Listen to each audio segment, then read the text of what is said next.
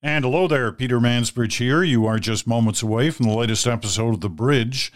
Our focus today is on COVID, three years later. But there's lots more coming right up.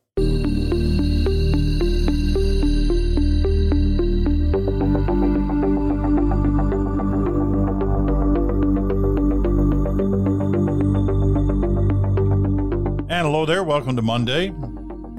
Monday, the first day of spring. Who'd know it though? When you look around, see some of the temperatures that are in different parts of the country. You know, well below zero on the prairies, significantly below zero in Alberta. Lots of new snow in parts of Ontario. Maritimes, Atlantic Canada, still cold. So, but it's going to change. You know that saying, March, like a lion out like a lamb. Can we get to the lamb part now? I'm ready. You're ready. We're all ready. So let's get at it. Okay, uh, we are going to talk about COVID today, three years on. You know, think about it. Three years ago, our lives changed. You know, we argued about that at the time. Will uh, are things really going to change because of this? This pandemic may only last a couple of weeks or months. It lasted. We changed. Lots of things about us changed. The way we perceive each other, the way we work, the way we play, you name it. Things have changed. Will it last that way? Will we go back eventually to where we were before? I used to think so. Eh, maybe not so much. Maybe future generations will. Not sure ours will. Anyway, we're going to talk about COVID. Isaac Bogoch is with us, as he was throughout the worst days of COVID. And we'll get his take on where we are now and what we learned from all this. But first, I wanted to pick up on something I said. I guess it was a week or 10 days ago. I did a little thing on. Uh, on the 400 series highways in southern Ontario. Now, there's some of the busiest highways in the country, and most people, no matter where you live, know about the 401. You know, the highway that basically connects from Quebec City to Windsor. Heavily traveled, especially by commercial traffic, trucks, big semi trailers, constant. Anyway, it's a busy highway. But there, it's not the only 400 series highway in southern Ontario. And I rattled off a bunch of them, and I said, you know, I don't know this for sure, but I've heard, and the, you know, the uh, the legend carries on that the 400 series highways were all named after Canadian squadrons in the RCAF during the Second World War, and I thought that's nice. I wanted to believe that you know, and maybe part just through myth is true. But is that really the way it started? Apparently not. Not according to Christine Lee, who wrote me a great little letter from London, Ontario. And she says, you know, Peter, you can keep believing that if you want. And it's a nice thing to want to believe in. But here's the story The 400 series highways are basically, you know, they're four lane highways. That's where the four comes from. Some cases today, they're much more than that. They're like 16 or 20 lane highways, but it all started with the, the idea of four. They are numbered, says Christine, to reflect the Ontario highway whose route they parallel. Okay, so the 401, the most famous of the highways, is the four lane highway originally that parallels the route of Highway 1, the Trans Canada Highway. That's true. That's what it does do. It parallels that route. The 407 parallels Highway 7. The 410 parallels Highway 10. The 427 parallels Highway 27, and on and on and on, the 417, 16, 12, 5, so on. So there you go. You know, you you live and learn with the bridge. Now, Christine, I have no reason to doubt Christine. She sounds like pretty knowledgeable on this. And it makes sense when you look at a map and you look at the old highway that it parallels, that these various 400 series highways parallel. Now, I want to believe, as I said, and as Christine acknowledges, I want to believe that something had to do with the squadrons in the RCAF during the Second World War as well. But maybe, maybe I'm wrong. I'm probably wrong, but a part of me, a part of my heart, will keep it there, right? Okay. I sometimes listen back to some of the podcasts we did when the bridge basically started. I mean, it started in 2019 during the election campaign, and it was kind of an experiment. And it sounds very different than it does today. But we did it, and then we kind of backed off, occasionally did a podcast, maybe once a week or so. And then when the pandemic hit, I thought, I got to keep this going. I got to start it up again daily because it's, you know, it's information. People want information. They were begging for information during those days. And so that's when we started, and it kind of took off. And that's when other people got interested. A number of bidders wanted to buy the rights to the bridge. And eventually we settled on a deal with SiriusXM, and that's who we are with now and, and, and happy to be with them. It's been a great little partnership. But those early days, when I listened back to some of those, boy, we didn't know much, right? We just didn't know what we were dealing with. And we weren't sure how long it was going to last, how long it, and what impact it would have on our lives. We knew it was serious. It was clearly serious. And it wasn't just us, it was happening around the world. Were we going to escape at the worst of it? Would there be a vaccine? Remember in those early days, the the the thinking was it takes five to ten years to come up with a, a vaccine. That's what history had taught us. But suddenly there seemed to be some indication, you know, there were new ways of doing things and there were new ideas on the vaccine front. And it may take a lot less time. And as it turned out, that's exactly what it did do. The first vaccines were out by the end of that first year. But it was a very difficult time and it was scary. So, where are we now? During that period, we started every Monday, we talk about COVID and we talk to number of different doctors in different parts of the country in Toronto, in Hamilton, in Halifax, and in Edmonton. And each week we'd kind of alternate, get a different take from different places on what was happening. And one of those doctors is Isaac Bogoch from the University Health Network in downtown Toronto, who, like his colleagues, not only the ones we talked to, but his colleagues in different parts of the country, were working, you know, 18, 20 hour days throughout the worst of it all and for some considerable length of time.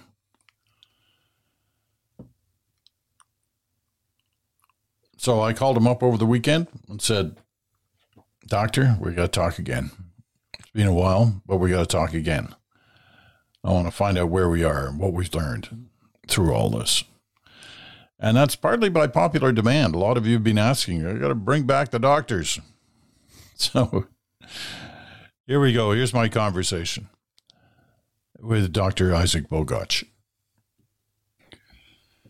So I guess the last time we talked, you were still probably dealing with COVID almost 100% of the day, if not 100% of the day.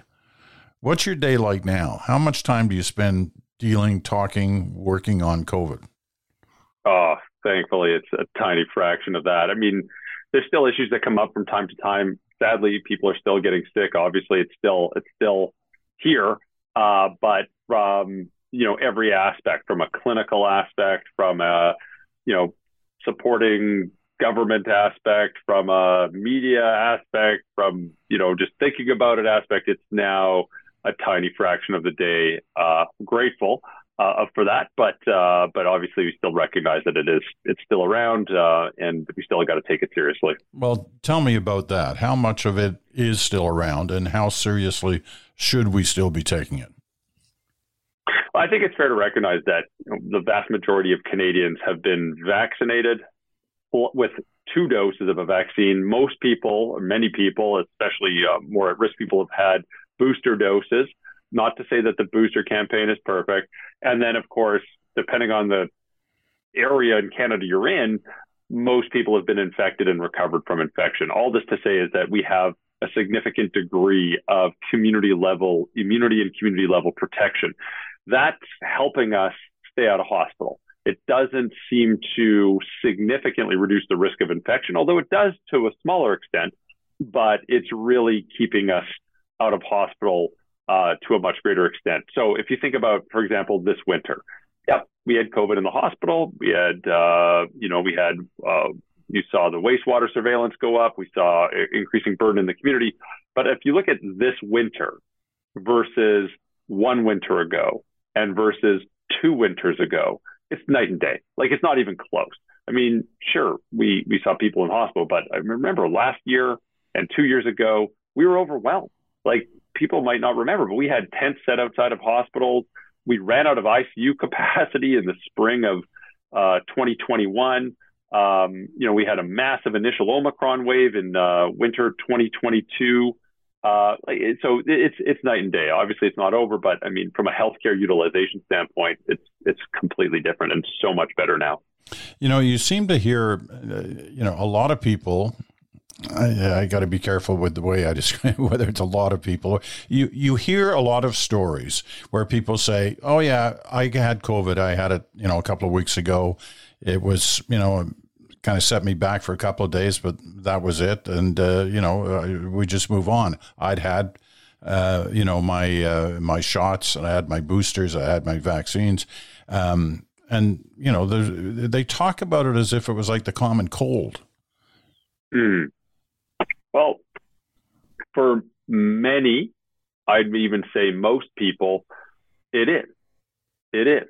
Uh, but of course, we have to acknowledge that this virus still disproportionately impacts older individuals uh, and individuals with underlying health conditions that put them at greater risk for severe infection. And when we think of public health, the key word is public, right? We think about everybody. We don't just think about some people. We really have to think about the entire community, including those who are more vulnerable to this infection. So if you look at data from all over the world, including Canadian data, you can see who is hospitalized and who dies from COVID. And it's the rates are overwhelmingly, sadly, in favor of people who are over the age of 80. Um, but you start to see the rates go up at around you know, between 50 and 60 for hospitalization and death. But I mean, it's it, age is such a huge risk factor for more severe manifestations of, of illness, and of course, other underlying medical conditions, immunocompromising medical conditions, you know, cancers and chemotherapies, et cetera.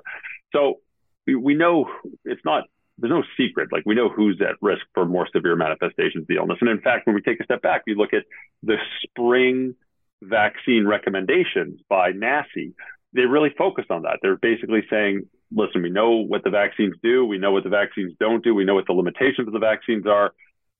Here's who should get a vaccine. It really is people over the age of 65 and people with underlying medical conditions uh, if you're six months out from your most recent vaccine or you're six months out from your most recent infection. Notice how they didn't say everyone go out and get a booster vaccine at six months. They did. They really focused on those who are at greatest risk because everybody else has either been infected and recovered or been vaccinated or both and has a much, much, much lower risk for severe manifestations of the virus. Unfortunately, the vaccines just don't block illness as well as they used to. Earlier on in the pandemic, they did. They did a great job in stopping infection and preventing transmission. In the Omicron era, they just don't do as good a job. They do a little bit, but not nearly as much. But the vaccines still do a remarkable job in protecting against more severe illness, and that's why we see the vaccine recommendations as they are.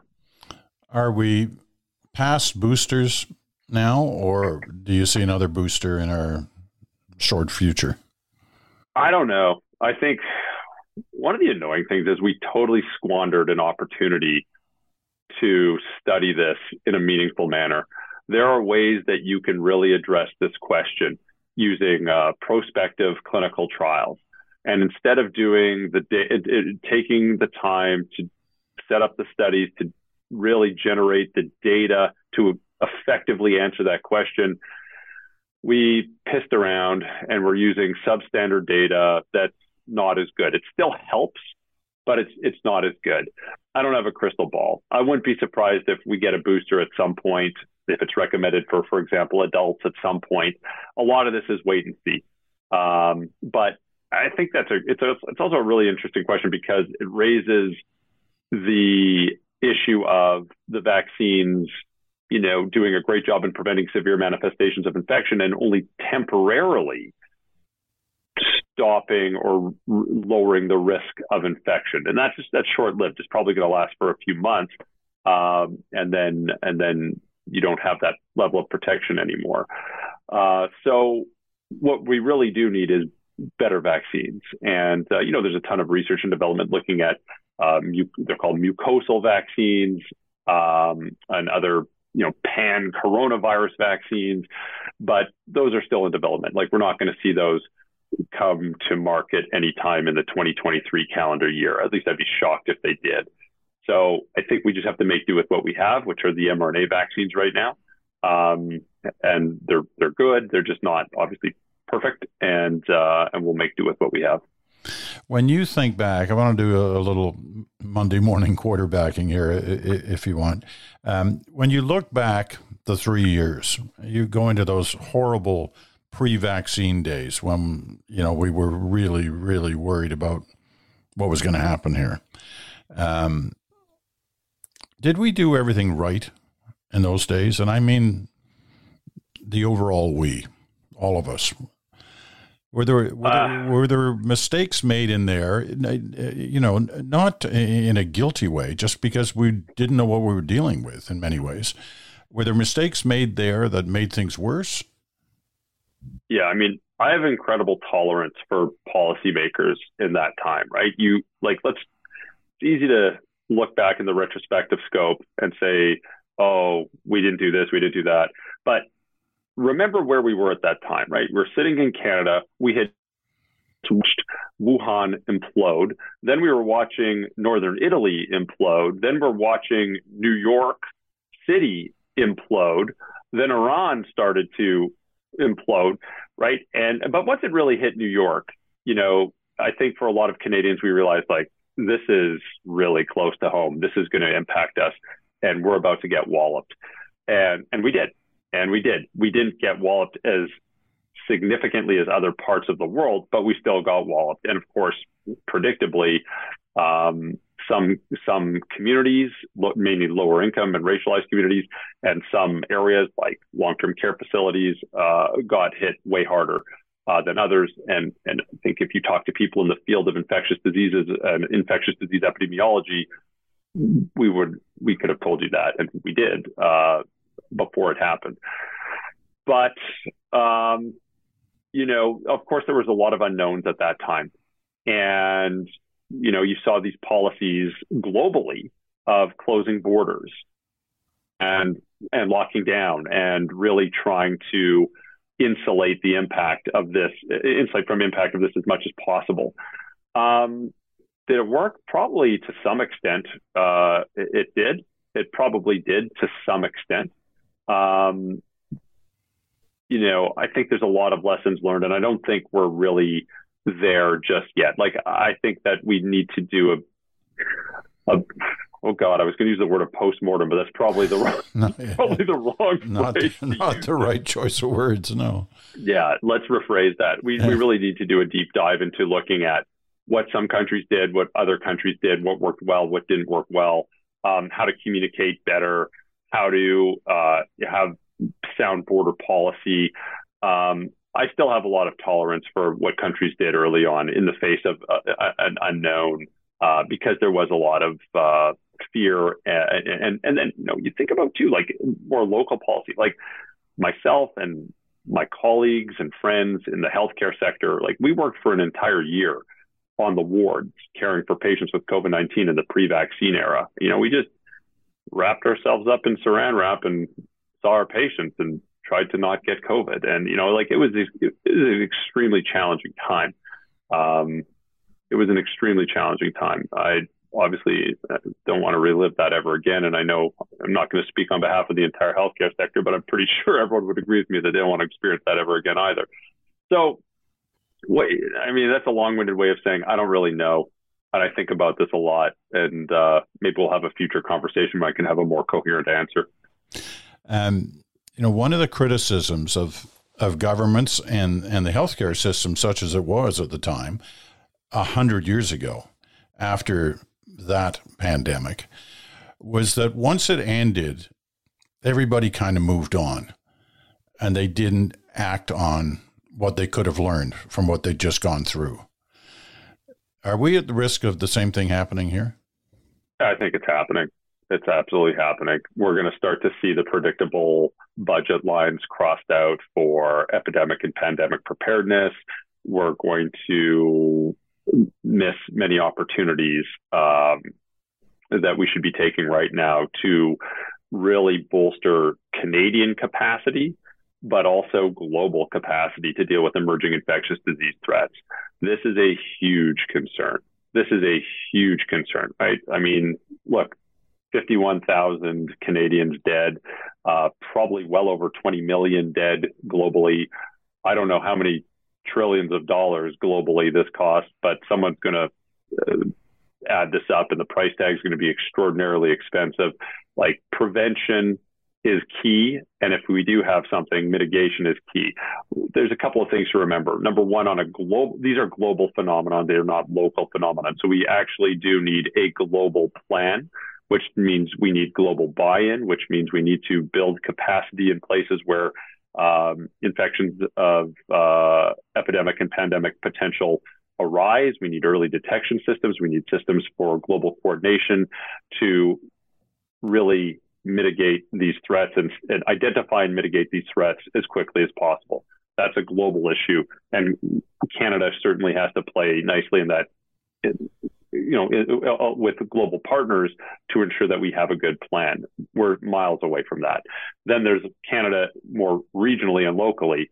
You know, we have a lot of work to do, right? One of the things that, well, there's so many lessons we we can learn, and I'm not going to go through them all, but you know, we clearly need a um, a smarter plan. We need to be more swift in our action. We need uh, sound policy. We need the you know things like local capacity to uh, develop PPE. We need local capacity to uh, manufacture vaccines. Um, we need uh, surge capacity in healthcare sectors, both outpatient and inpatient. Uh, we need to harness uh, private-public partnerships, which we didn't do very well during the pandemic, thinking that the government can manage all of this on their own. Of course, they can't. So, you know, there are hints of signs of preparedness and and and and um, for us here in Canada, but I think we're a, a, a long way away from where we need to be in terms of if there was another global health threat like this, uh, we're far from where we need to be. What would you do differently if there was another one? What did what was the big lesson for you personally in all this? Uh, recognizing that it's still going on, but what was the, uh, what's been the big lesson for you? There's a lot. I can't pick just one. Um, there's a lot. I think the key is in peacetime, you need to really have a sound plan and you need to practice that plan and preparedness isn't just a checkbox saying oh, we've got ppe in storage oh we've got uh, you know our surge capacity like these are these are there's there's a skill set uh, that needs to be trained and uh, and I, I really think we need to. I'm not saying this well, but we we really need to have developed this plan during peacetime and, and not just develop it, but practice it uh, so that we're ready for an emerging infectious disease threat. And that really involves uh, sound coordination between federal, provincial, and municipal or local governments and federal, provincial, and municipal public health teams. It involves, you know, um, surge, how, how we deal with surge capacity by bringing in, you know, our uh, public sector, by bringing in our private sector. Uh, like th- there's a lot that we can do to prepare for the next one. I, I think in terms of what can we do differently, it's all of this involves preparedness. You know, they they've said that we should be prepared for more of these pandemics. That you know, they, it seemed like they were only once every hundred years, but they could be a lot more common, given our world, given the population, because given the various experimentations that are going on, and uh, and, and the spread of viruses uh, by modern day travel, air travel, et cetera, et cetera. Yeah, You I mean, that? listen, that's a believe that? guarantee. Oh yeah, guarantee. Like there's very few guarantees in life, but the, there it is. We will we, we will definitely have another pandemic. There will absolutely be another pandemic. That uh, there absolutely will be. The real question is when will it be, and what will the organism be? But we will have another pandemic for sure. Uh, that that's that's certain. Um, and as you point out, why? Well, you know, you think about what the viruses are that have epidemic and pandemic potential. There's you know spillover events from the environment and from non-human animals into humans. So you have urbanization, you have expansion of humans into or encroachment of humans into uh, those environments. Uh, you have um, you know uh, laboratories that are working on these, so you can have accidental spillover events. Like there's a lot of different reasons why uh, we're going to see more of this, but we're definitely going to see more of this. I don't know when, and I don't know the organism, but I know it's going to happen. Um, and actually, if you look at the last 20 years, you know, some of these weren't pandemics, but they certainly could have been. You had, you know, SARS, you've had uh, MERS, you've had a massive, uh, you know, Zika virus epidemic in Latin America and the Caribbean, right? This is all human mobility and the spread of infectious diseases. You've had an H1N1 pandemic, often thought of as the forgotten pandemic, right? You had a massive Ebola virus epidemic in West Africa impacting over 30,000 people, killing over 11,000 people. And that was in West Africa. Prior to that, Ebola was mostly confined to Central Africa. You had international exportation of cases from the continent of Africa with that. You had obviously, uh, you know, COVID. Uh, you have Mpox, formerly known as monkeypox. Like you can see, these are what we call emerging and re-emerging infectious diseases. Uh, and and the reasons why are increasing human mobility. You've got climate change with the expansion of uh, vectors that will transmit infection, and you've got encroachment into areas or people in areas uh, in closer contact to non-human animals where we know spillover events can occur. I mean, that's the sort of trifecta of why we're seeing what we're seeing. All right, last question. You got to be honest here. Were there moments in all this over these last couple of years where you kind of looked at the ceiling and said, "Why did I choose this for a job?" Uh, the honest answer is that I was too busy to think. it was. It really was. Like I, I there was very little time for self reflection. Um, maybe that's happening now that things are settling down, but 2020, 2021, a lot of 2022, we just were working, and there wasn't time to feel sorry for yourself, or uh, uh, you just, just saw your patients, sat on your Zoom calls, you know, did your work. Bet your family thought of it. Yeah. I'll leave that out of this conversation. All right. Listen, uh, as always, we thank you. I know it's been a while since we last talked, but it's uh, great to to touch base with you again and uh, and see where we are and get a sense of you know what you're thinking at uh, this time as things, as you say, slow down a bit, but they're still there. Good to Oh, talk. absolutely. No, always happy to chat. Okay, take care. Be well. Dr. Isaac Bogoch, uh, University Health Network in Toronto. And like so many of his colleagues in the um, healthcare business at hospitals, clinics, doctors, nurses, various healthcare staff. They're all heroes in my eyes uh, for what they've been through the last few years. And uh, I guess finally catching their breath in a way, but knowing as well at the same time that this is still going on for a lot of people, and uh, those people need their help. Uh, okay, we're going to take a quick break. When we come back, something very different, um, but something that's impacting our world, uh, especially the world of journalism, especially the world of newspapers, and especially the world of small towns. Uh, back with that right after this.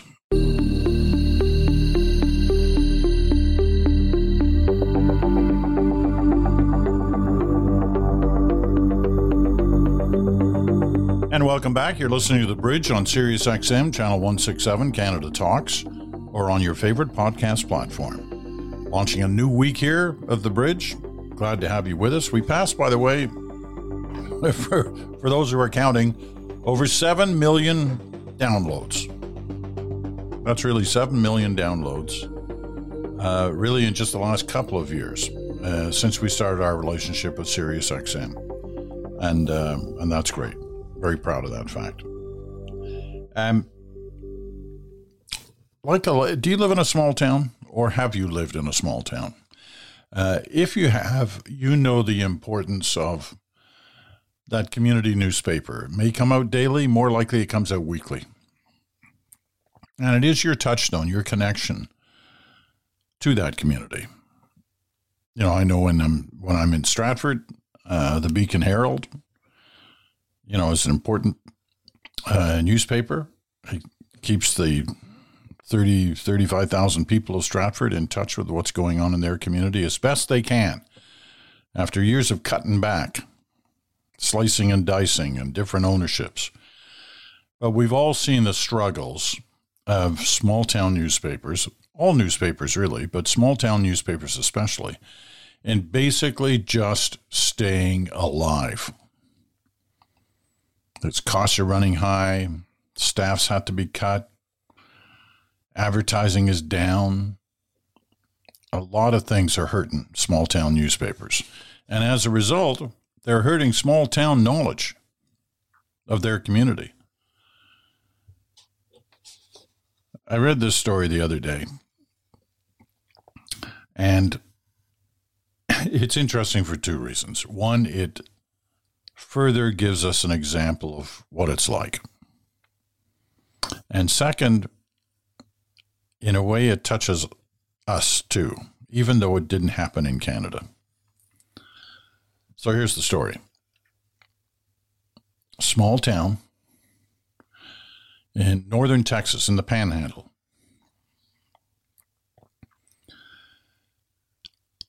Where once a week on Thursdays, in one little building that houses the local newspaper, they used to raise a green flag at a certain point of the day on Thursdays. And what did that green flag signal? It signaled the fact that the paper, that week's paper, was available. And people tended to rush for that paper because it kept them in touch with their community, right? That's what it's all about. For 130 years, there was this tradition. The paper is called The Record, which is not an unfamiliar name for newspapers. That's down the street from here in, in Stratford. You got the Kitchener Waterloo record. The record is one of those names that papers latch onto. It would usually be, in this particular case, the record about 28 pages long, full of the words and photos of their neighbors and their neighbors' kids. And you know, what's happening in their town. The final front page photograph captured billowing smoke. The banner headline yelled, Wildland Fire blazes path into Oklahoma, which is not far. The border into Oklahoma is not far.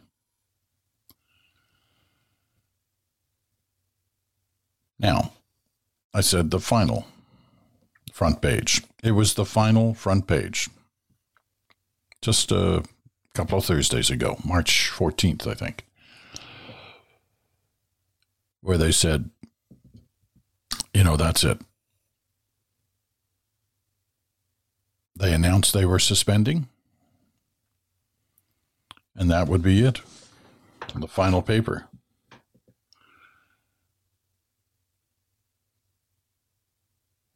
It offers a fresh reminder of how perilous the news business is for, for most local publishers. I'm reading here from the story that was written about the closure of the record.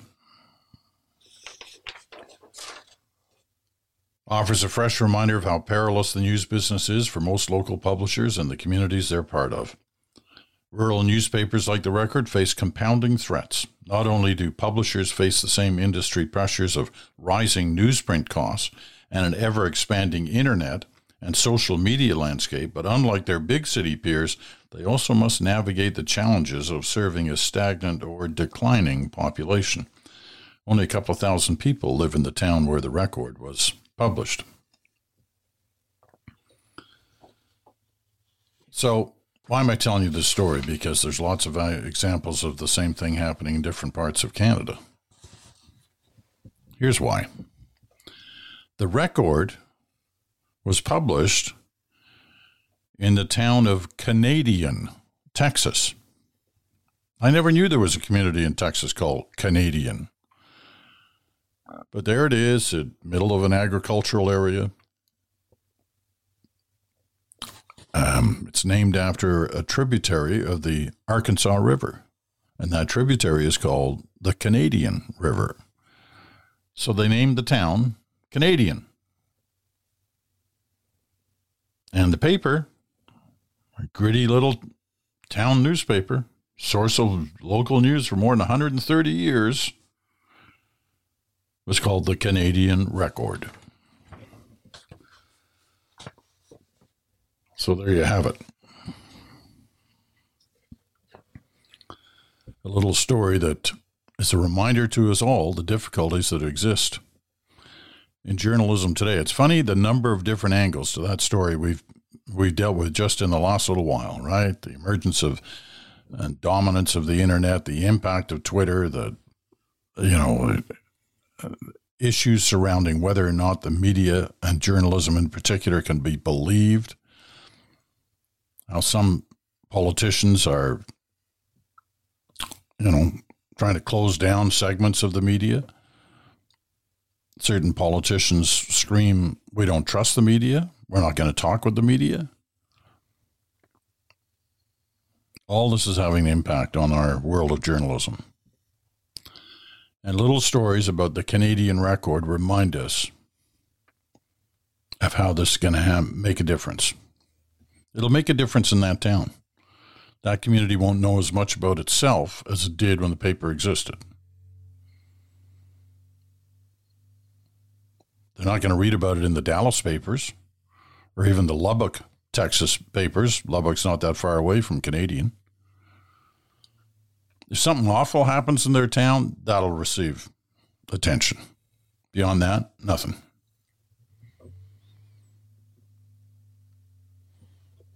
Okay, I'm going to leave you with that thought. Give you a fast look ahead to uh, the week ahead. Uh, tomorrow, Brian Stewart joins us Tuesday's Ukraine story. But as we advertised last week, we're going to look tomorrow at two very specific angles. What happens if Ukraine wins? And conversely, what happens if Russia wins? Those are big questions. And Brian has been spending the last few days contemplating both those questions, and we're trying to deal with it tomorrow. So that should be interesting. Wednesday, Smoke, Mirrors, and the Truth. Bruce will be by. Thursday is your turn. The Mansbridge Podcast at gmail.com. The Mansbridge Podcast at gmail.com. Don't be shy. Drop us a line. Remember to put your name and your town on that letter and keep things tight. I received a letter, came in during the night. It was like it's got to be like, like four or five pages long. it's like really long. Um, that that doesn't help, you know, because I end up having to find one paragraph out of that, if it qualifies even at all. Uh, but also the ranter on um, on Thursday we'll be back, and then Friday is Good Talk with Chantal Hébert and Bruce. So another great week ahead. Looking forward to every one of those uh, programs. Looking forward to talking with you. So thanks so much for listening. I'm Peter Mansbridge. This has been The Bridge, and we'll talk to you again in 24 hours.